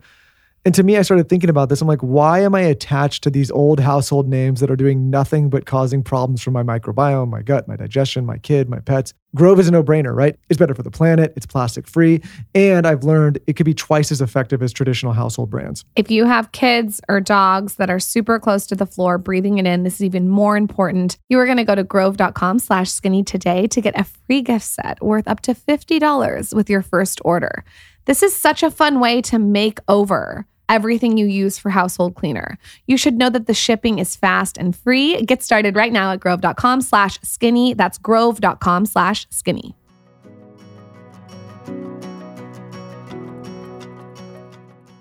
So my daughter is born, my first daughter, Azalea. And when I say this for people listening, it's strong coffee. Strong, coffee, yeah. Company. Yeah. So my daughter is born and it's probably like one of the greatest like I mean it's one of the greatest I mean it's the greatest moment of my life up to this point. I have my first daughter. I remember when she came out, I just looked at my wife and I was like she's beautiful. Like it was this this like moment that I couldn't connect with while she was pregnant that it was real until it was real. I think that's common for a lot of men. I I, I share that experience Yeah. Well, you- because you we, The, uh, Wait until you have a second kid. There's another interesting thing that comes up. You know that that- I'm gonna, that I'll explain to you. Please explain it, but let me tell you one thing. Yesterday, this motherfucker on the way to the Well, appointment. this is not about me. This is about I'm Adam. Well, you are a motherfucker. I mean, six so am I too, thousand years pregnant, and he goes, "Oh, I can't figure out. I'm just feeling slightly fatigued." I was. I was trying. To, well, I, I did all this NAD yesterday. I was Look, like, look, "Yeah, he's, still, a bunch of-" like, he's well, still committed thinking- to it. I was thinking, I was Literally, like- no one fucking cares how You you, know I feel. think? no one in the room. I've talked to the. I think I, my cells are going through fission instead of fusion. Oh, I have to hear about it. his cells. about it. Don't worry about I'm over here building lips and eyebrows, and he's talking about like his cell. Have you like, done NAD? Have you done it before? Yes. Yeah. Okay. So Yeah. you know. Okay. Anyway, Just shut up. what's the what's the well, let's go off on a tangent for one second before we get into what he just asked you. What's the weird thing about the second? Mm. Uh, you want to talk about that now first? really yeah, yeah. quick. Yeah, yeah. So the f- hardest thing about having uh, a second kid is not only are you disconnected from like the the rearing of like the child, like like the like the developing it, right? Because you don't have that Yeah. Yeah. Of course. that empathetic connection. You, how are you ever going to love anything What as was I much, saying he's in the car having the he's other as much as much as you love your first kid? he's having this problem. I'm not let, having a problem. Let alone, let alone still loving this one, right? Like it starts like you so. start Like to. you have what- Lauryn, you have oh, your second oh, kid. Oh, you guys feel overwhelmed? No, it's not overwhelming. Oh. No, it's actually not It's not overwhelming. It's, overwhelming. actually guilt. You actually, I feel guilt that I may somehow not like this kid. So He should feel guilt that What I he's said- put me through. Hold. Lauryn, calm down. This take a deep heartburn. breath. Take, a- take a deep breath. Well, not a deep breath because Huberman said you have to take a breath and then another one. Um, no, I was saying to her the other day, I was like, it's a weird thing to connect with because you uh, exactly what you said. I was like, I wonder how I'll love something as much because it's almost like you can't fathom that there's an ability to love something more than you already love the first child. yeah, I mean that carried through for like the first six months that my second daughter was born. Like I really didn't like, I didn't like like her in like a weird way.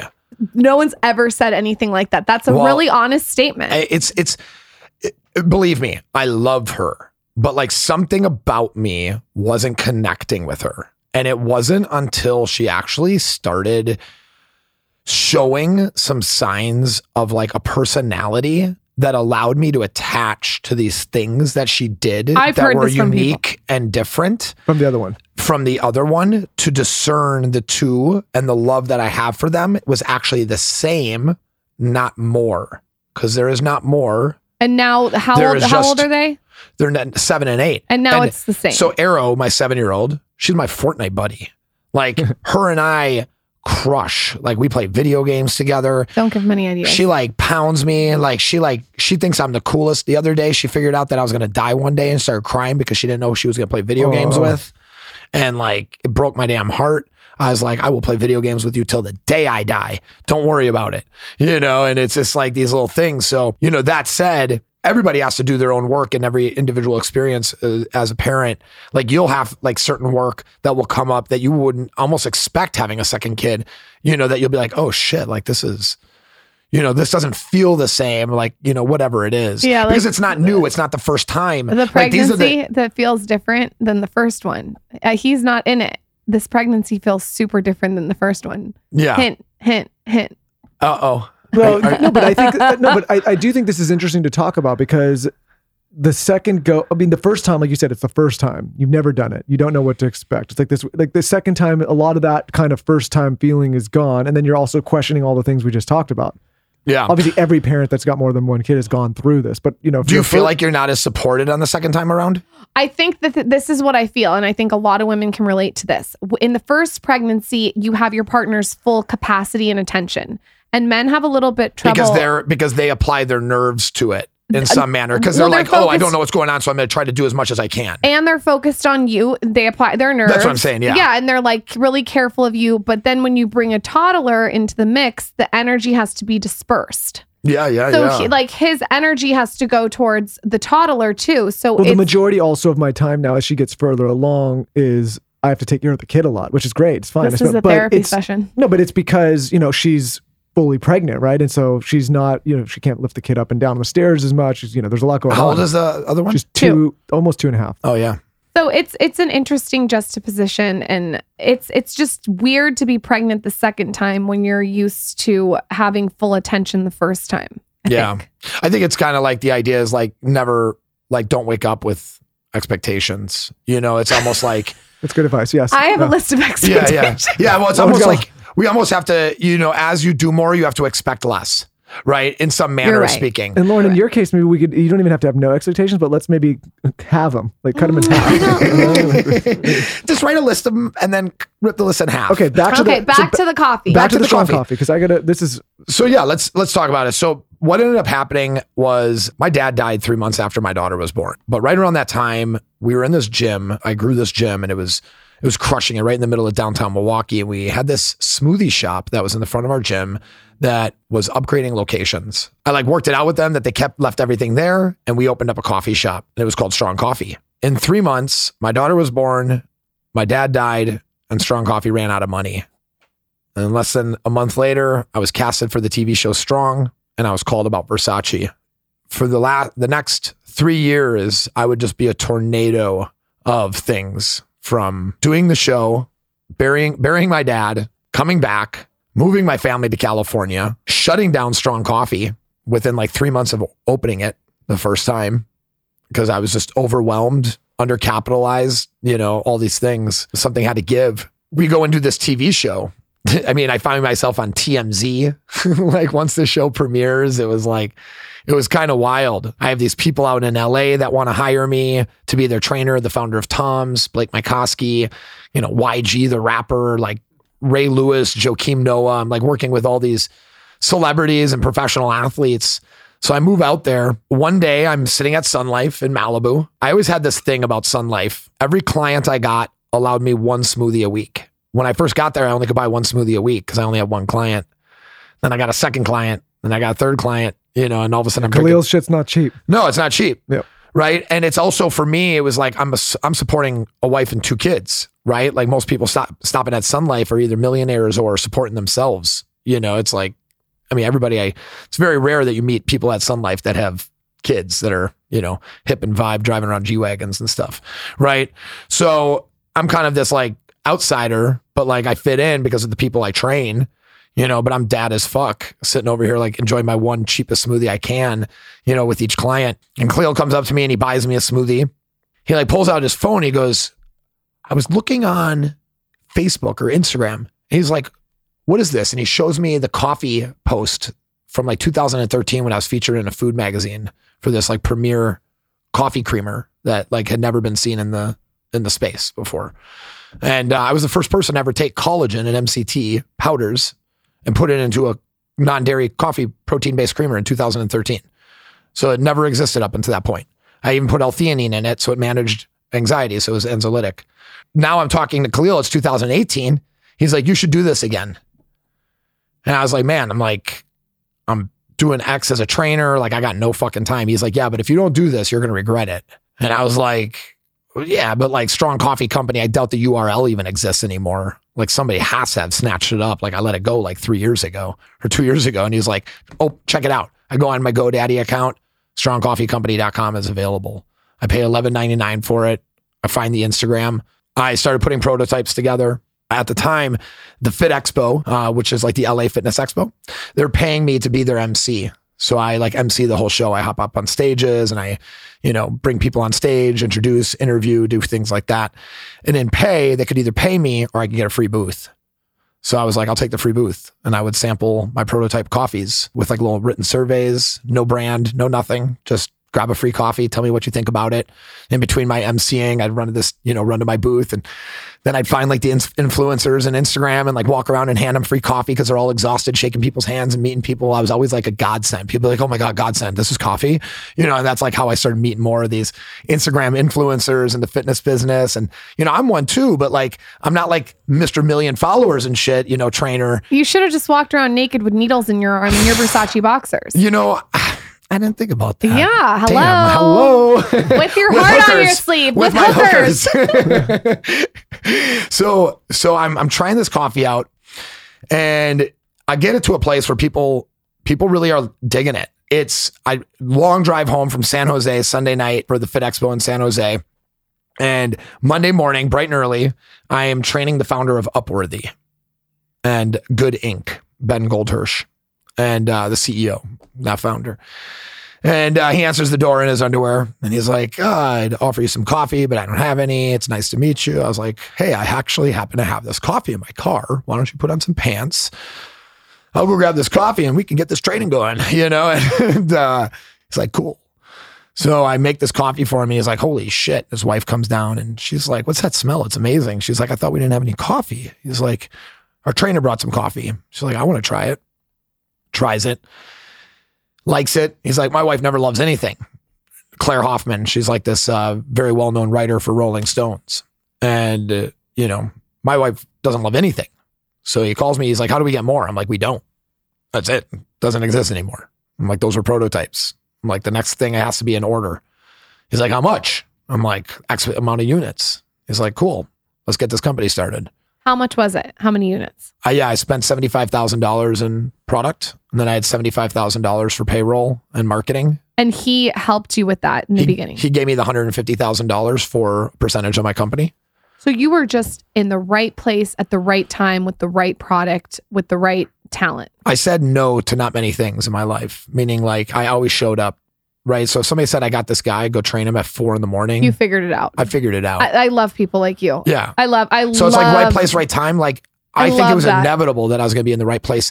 I, I wrote this post one time because I was boxing with YG, and it's you know the post was like I never imagined I'd be here, is a complete fucking lie, because everything I've done was to get here.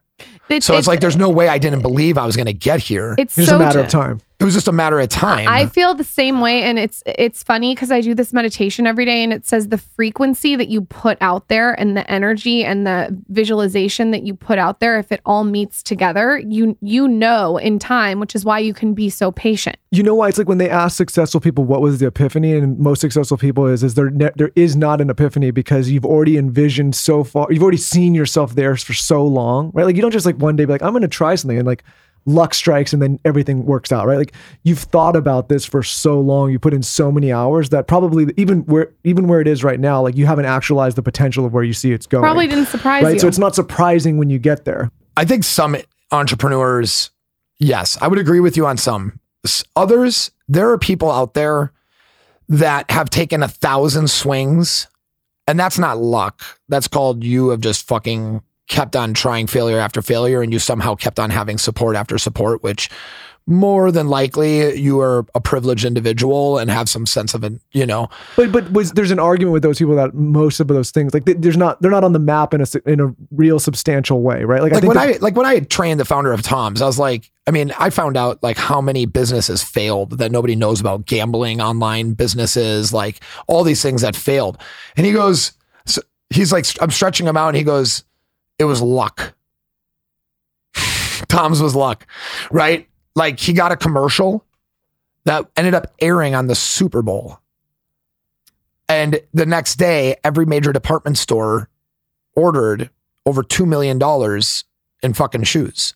It's like some people just have that. Other people show up every day and just grind and grind and grind, right? Like Blake told me I should bootstrap. It's like, dude, you didn't have to bootstrap. You had a fucking Super Bowl commercial in your first two months of business because you were on a TV show and you would, you know, and like these other things. Like you had this opportunity. I'm making this opportunity. Sure. I was told I was told coffee was saturated. That I would never compete in coffee oh, I hate when people say that. by people my say own fucking saturated. investors. I hate when people say Three saturated. years later, Whole Foods picks me up globally and puts me in my own section in the coffee aisle. This, you know, and it's like- nothing is saturated if you have a unique perspective. a unique perspective uh, and a good product. You know how much shitty products are out there? You know, I literally go broke buying competitive products to mine, and I have not found one that has made me worry. I've never found one that I'm like, oh shit, we got to figure out what these people are doing. I'm usually like, how the fuck are these people selling $50 million in garbage? Right? Like, there are a lot of people out there selling absolute trash and posing as a health company or, you know, that it's an alternative to coffee and it's healthier or whatever it is. And it's like, ultimately, this isn't like a product that was made from like me wearing a polo shirt and studying marketing analytics and coming from some tech space that I found a hole on Amazon that if we hit this hole just right, we're going to make $3.2 million in the first six months. No, this was something that I made every morning. Started over 12 years ago making this every morning coffee. Started at 12 putting L-theanine in it. Then one day I started putting protein in it. One day I started putting MCTs in it. It was just kind of like an evolution. And then my clients saying like, I want one. I want one. You know, me making it for them after their training sessions. I also th- agree with you that the best product too is the product that the founder would actually use every single day. I've drinking this every single day for four years. Well, that's That- and that's no bullshit. And when we don't have it, me and my wife will literally not drink coffee because like other coffee gives us anxiety. Other coffee does give us jitters. Other coffee doesn't satiate me. Like I'm gonna be hungry in two hours. Do people drink it pregnant? Totally, 100%. We have like this whole empowered mama group through Nikki Rika, incredible like mom that like talks about health and wellness and, or like, well, you know, like uh, birth fit mom, I'm drawing a blank on her name, but we did this whole moms thing. They had this moms group and we went and served coffee at this. It's 120 milligrams of caffeine. It's not about a bunch of caffeine. It's about the nutrients and the nutrient pairings to the caffeine, like the L-theanine, the tryptophan. We focus on not dehydrating you. There's hyaluronic acid in here, coconut water extract, Himalayan sea salt. So you have electrolytes and minerals. So Smart. high, so high level. Explain to people the difference between this and regular coffee and the ingredients and how you use it. So I mean, one of the biggest things that regular coffee has is it, it kind of like falls short on the promise of like focus and energy, right? It really gives you a lot of like a, like anxious energy.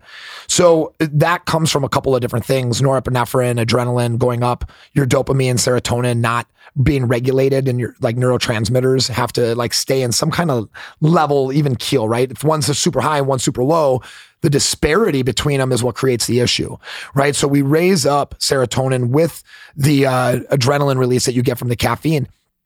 But what we really do is we actually focus as well on the fact that it's mold free, it's toxin free, right? A lot of people don't realize that when they pack traditional coffee beans, they're roasting them and there's moisture in it, and then they're packing them. So it's you're packing hot, moist things in a space. Do you remember like second grade biology? Sure, What does that do? Bacteria, right? And mold, right? So you put warm bread in a plastic bag and you put it away. What happens? That bread turns moldy real quick. So that's what starts happening to the coffee beans sitting on your shelf for only a couple of weeks, hmm. right? So our coffee is freeze dried, spray dried, cold brewed coffee. It's low acidic. But then we look at like the overall health impact that coffee can have on us. 70% of us get our antioxidants from coffee. Our majority of our antioxidants from coffee. Coffee is a very rich antioxidant uh, food, right? What's even richer in antioxidants, a specific antioxidant, polyphenols, is the coffee berry itself, where the bean comes from. That berry has, when extracted, when you extract the coffee berry essence, you actually get a substrate, a- a- like an extract that increases BDNF, which is an essential neuroprotein in your brain, by almost 200%. That BDNF is brain, deri- brain derived neurotrophic factors. So this neuroprotein is actually what's related to cognitive decline. So people who have low amounts of BDNF have cognitive decline. Neurodegenerative disease, Dementia, Alzheimer's, Alzheimer's. dementia. Huh. Right. That's super interesting. Super interesting, right? So in India, their BDNF is super high, and this is where we get the science. Huh. They have like zero. It's like six percent. Here it's like forty fucking percent. That is wild. So we're not just looking at productivity, we're looking at longevity. We're looking at the idea of like staying strong, striving to reach our natural greatness. This isn't a fucking sprint, it's a marathon, right?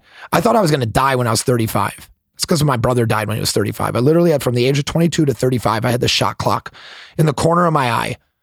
I literally thought my time was going to be up at any moment, right? Like I didn't know. You know, I lost my dad when he was 62. I lost my brother when I was 35. It's like, what kind of life do I have? So it's like when I th- when I look at what I have, it's like I want to achieve as much as I can in the shortest period of time. I don't want to waste time. I'm a fan of Seneca, you know, the shortness of time. It's like this coffee takes you 40 seconds to make. It's like you have a delicious latte, you have breakfast. How many did you have today? Uh like one?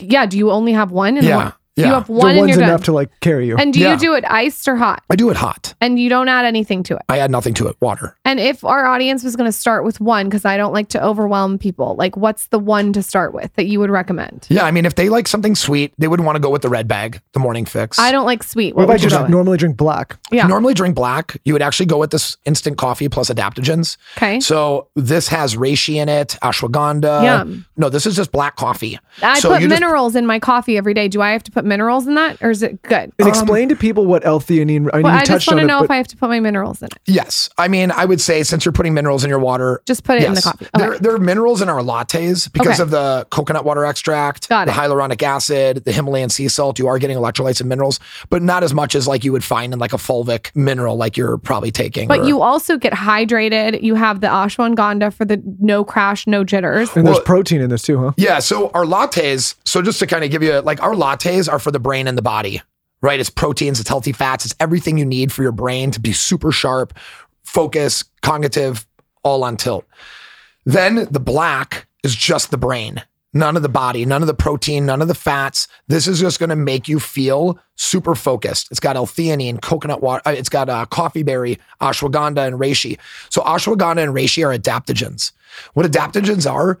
th- They've been used for thousands of years in in in you know Eastern medicine, but what we look at Western medicine, what we look at is sorry, Eastern. What we look at is the idea that with stress that you combat every day, whether it's working out or work stress, pregnancy, whatever it is, you want to reduce cortisol hormones in your body, right? Because cortisol is like the silent, killer of men, right? So it's like if we, and just silent killer period, but it really kill stress kills a lot of men, right? Men consume a lot more coffee than women on average. So when I look at different issues, I'm always looking at as a whole. Like, how do I fight stress? How do I give you, you know, things to help you hydrate your skin? How do I give somebody the protein that they need to, you know, give them the nutrition that they have to have to fuel this body and this brain and all the greatness that they, you know, are striving for? So it's really something for everybody, whether you want a sweet latte, a bold unsweetened latte. We have a honey lavender coming out on Friday that is absolutely delicious. And then because traditional coffee, this is actually something, this is the first time anybody's hearing about this. This is actually just a prototype, which is, I brought it for you. You traditionally drink black coffee, right? Yeah, but I but I was thinking when you were talking, if I worked out in the mornings, I could potentially take this before. and- Totally. Yeah. And there's actually incredible studies that show uh, how collagen actually does work to increase collagen fibril size. If you take these before you work out, it's going to have the greatest benefits to, to drink one of these lattes 60 minutes before a workout, not because it's a pre workout, it's coffee, right? It's a latte. but if I'm having coffee anyway, usually But if you're before, having that's coffee, usually all I have. Exactly. I drink coffee in the morning. I go to the gym. I think pre workouts are for fucking children. Like who the fuck's drinking fruit punch at five in the morning? Listen. It- it's it's it's asinine. Don't to look me. at me. I don't have. I haven't had a pre workout since college. You don't even know what I take.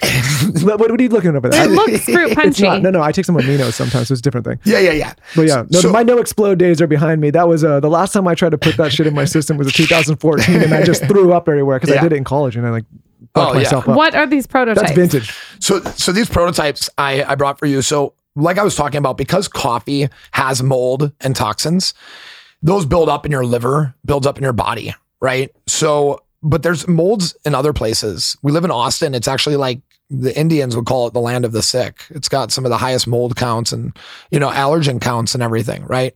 So there are other issues that you know coffee can cause from bacteria like different digestive issues different things like that. So we're actually rolling out something called a coffee reset kit. So the coffee reset kit will be 15 days of a reset that will include 15 days of our black coffee and then 15 uh, days of this afternoon complex and then 15 of these nighttime complex. So the afternoon complex is a restore, revive, and release. Does it help you taper off coffee if you're if you're some, if you're a habitual user every day? Exactly. Yeah. So it actually gets you off of using habitual use of coffee. So this actually replaces your second cup of coffee while actually removing the mold from your body using glutathione, oregano P3 oil, cinnamon, cilantro, these different things that help pull mold out of the body, right? While also reintroducing probiotics and prebiotics. Smart. So then the nighttime takes what was removed and helps you release it. Activated charcoal, zeolite, things that grab the mold and help you poop it out. But then at the same time, also helping you sleep better. Valerian root, a little melatonin, very small amount of mel- melatonin. You shouldn't use more than like 500 micrograms. Everybody overdoses. Like you can't find a pill at Target with less than like 2.5, which is just stupid. Like nobody needs that much. It- you're messing with your hormones at that point. So like taking just a small amount of melatonin, a bunch of other really great ingredients, reishi, lion's mane, chaga, like all these different things to help restore adrenal glands too. So the whole idea is to get you off shitty coffee that has toxins and molds that's frying your adrenal glands because you're drinking three to five glasses of it a day and switch to one cup with the reset and be able to keep drinking our coffee going forward. Done. This is my new travel companion. This is it. Yeah, This- man. See This, this? Is it- company, Yep. This is it. I'm going to put it out the frequency out there. This company is going to sell for a lot of money. Yes. I'm I'm just saying. I can I can feel it. There's certain there's certain founders with certain stories with certain brands that you it just all comes together. It's a very unique formula. You have it. It's very impressive. Do you want to do a code for our audience? Totally. Can we do code skinny? code skinny? It is. Shop coffee company. What do you want to give them off? Like 20%? What do you want to do? 20% would be amazing. Let's do 20%. 20% off strongcoffeecompany.com. And then where can everyone follow you on Instagram? Maybe we can do a giveaway too. Yeah, I would love to do one. Um, Strong Coffee Company is our Instagram handle. Um, What's yours if people want to go look at you? I feel like people are going to want to go look at you after this episode. It's Von Rothfelder, my last name. V O N R O T H. F is in Frank. E L D is in David. E R. Little uh I feel like you've done this before. You know, we saw you on Joe Rogan. it- well, they talked about us. Yeah. Yeah. I wasn't Yeah, on it, we- but, but I, we I would saw love to be on Joe Rogan. That'd be amazing. Joe, well, let's put it out into the ether. Another big listener. you know, of I. I mean, honestly, like the fact that he's not drinking strong coffee is just silly. Silly. You need strong coffee. Yeah. I mean, who drinks regular coffee? It's moldy. no, listen, I'm it's converted now. I'm done. Yeah, this it's is it. This is it. So, And these are great. These are travel packs of the latte. no, you know what I was thinking? We have to like periodically bounce around, and I'll, and we're always getting this. I don't want to put the hotels on blast. We get this shitty hotel coffee, right? And I'm done with that now. So I'm gonna have this. Well, and if you're ever traveling, we're in every Whole Foods in America, so you can always grab a travel pack, uh, travel box, And Sun Life. and Whole Foods, and we're at Sun Life. Don't don't Which- forget sunlight. Oh yeah, it's Personally- been, it's another 30 minutes since Khalil's been mentioned. so- Personally, personally, Sun Life is a great grab. It's so easy. It's it- you know, it's it's right there on the shelf, right next to, next to the cash register. Next time you come on, I would love to niche down and pick your brain on health and wellness and fitness because it seems like you know a lot of that stuff too. We didn't even get to get into that. Yeah, I would love to. I mean, that's certainly my passion. When you come on with Donatella, Yes, yeah, let's do it. you guys can wear your underwear and we'll interview you about your health and fitness. It's so funny because I really am wearing the underwear she gave me. So it's just funny that we talk about it. it's just like because they're kind of like this like good luck charm for me. I probably only wear them like once every couple of months. You know what I Thank mean? you. Thank Yeah. you for the, like I to got do- my lucky underwear on. well, listen, what, we- it's like what we've we like to do is have the personal like really get to know the background, but then I think the next time, like obviously you have an expertise in specific subjects, like niching down on that. That's what let's let's let's let's do better. Let's get you guys in a training session with me once or twice. and we Where can do you kinda talk- train? So I actually train. I, I actually came out of retirement for uh, Jaspar Weir. He's uh, the founder of TaskUs, and uh, he has a lot of lower back issues, and that just kind of piqued my interest as I like people who have issues that I can. What about heartburn? Do you have any stretches for heartburn? I mean. I wouldn't say stretches, but I would say definitely uh, there's definitely some nutritional things that we could go over that would definitely get rid of heartburn. Okay. I would say stop drinking sparkling water would be a start. Sparkling uh, she's water, taken down like three. Yeah, yeah, yeah. Sparkling water is one of the worst things for heartburn. You're actually also depleting your body of uh, oxygen because the carbon Okay, dioxide. let me give up margaritas, weed mints. I give up walking up the stairs. I'll You give didn't up give up sparkling walking. water. Um, Hookers. Yeah, hookers. Next time you come on, we're going to niche down on health and fitness and diet. Adam, you are so inspiring. Can we do a giveaway of all your favorites from yeah, let's do Comp- it. Yeah, let's do it all. Oh, and I got you. We got you those shirts. We could do a shirt giveaway with some product shirts, and a bunch product. of stuff. All you guys have to do is follow at Strong Coffee Company on Instagram and let me know your favorite part of this episode on my Instagram at Lauryn Bosstick. Adam, come back on anytime. Maybe you and Khalil can come on and we can just I would just have to listen to him talk for an hour and a half. f- fight over the mic. I don't know though. I don't know. I feel like you both are so open. It would be a pretty good episode. It would be a great episode. And I always tell people with the Strong Coffee company, the company, you're only as strong as the ones you keep, right? Ooh. So that's why the company is so Okay. important for us. You're pretty strong, Michael Bosstick. Yes, sir. Yes, sir. Yeah. Thank you, Adam. Thanks, Adam. Pleasure. Appreciate Thank you brother. guys. Appreciate you. Don't forget to use code skinny20. We left a link for you in the show notes. His coffee is amazing. It's insane. I think you're going to love it. And of course, he's doing a giveaway for a bunch of his products. All you have to do is tell us your favorite part of this episode on my latest Instagram at Lauryn Bosstick and make sure you're following at Strong Coffee Company on Instagram. Thanks for listening. All right, this is a product that was actually recommended by you guys. You know, I've been on this hair journey trying to grow my hair. I was experiencing hair postpartum shedding, and you guys DM'd me about this product to add to my routine. It's by Divi. I'm sure you've seen this all over social media. It's blowing up because they have these crazy before and after photos. And what I did to grow and thicken my hair and make it not shed was I took supplements, I did microneedling, and then I did scalp massage. But what I've done is I've implemented this lightweight scalp serum into my routine with the scalp massage. So I'll use the serum and like massage it into my head. And the serum has all these amazing amino acids and peptides in it. So with the scalp massage, like I just feel like it gives me a thicker hair. So I've like kind of habit stacked the scalp massage with this specific scalp serum. This one by Divi also is water based, so it's not super oily and not too thick, so you can use it any time of day. I have been told by so many old Hollywood actors to do scalp massage, and if you can get a good scalp serum with that massage, you cannot go wrong. I just feel like it's so, so amazing for overall scalp health. And the hair growth is just a benefit of having a healthy scalp. We had Justin Anderson on the podcast, and he said, you have to be massaging your scalp and using a serum is such a plus with it. And honestly, I'm really trying to be preventative and proactive after this baby so I don't experience the same amount of hair shedding. So I'm very, very excited about this. You can use code SKINNY at checkout for 15% off your first purchase and visit diviofficial.com for more information. That is D I V I official.com for more information. Use code SKINNY for 15% off your first purchase.